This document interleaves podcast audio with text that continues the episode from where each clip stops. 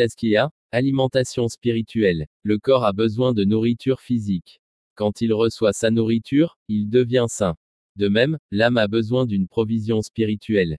Lorsque l'âme reçoit une telle nourriture, elle devient saine. Ce processus est appelé la purification de l'âme et cette âme saine est appelée une âme purifiée et nettoyée. Selon le Coran, la nourriture de l'âme est dans la pensée. Voir 3. 191. À chaque instant, certains incidents se produisent dans la vie d'une personne. Ces incidents apparaissent au niveau de la société, de l'histoire, de l'univers, et ainsi de suite. Penser à ces incidents ou événements et en tirer des leçons est une nourriture pour l'âme celui qui développe sa conscience à un point tel qu'il voit la gloire de Dieu dans les événements qui se déroulent autour de lui, et pour qui ces événements deviennent un moyen de se souvenir de Dieu, a obtenu la provision divine pour son âme. Son âme continuera à recevoir cette saine alimentation jusqu'à ce qu'il quitte enfin ce monde pour être introduit dans la présence divine.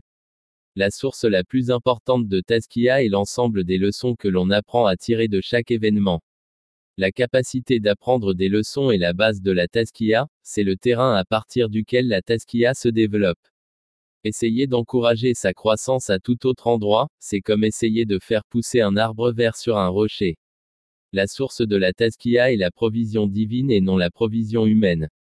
C'est le résultat de ce processus qui s'établit directement entre Dieu et l'être humain à travers une relation psychologique. La taskia n'est réalisée par aucun intermédiaire entre Dieu et l'humain. La taskia est une bénédiction que l'homme reçoit de Dieu.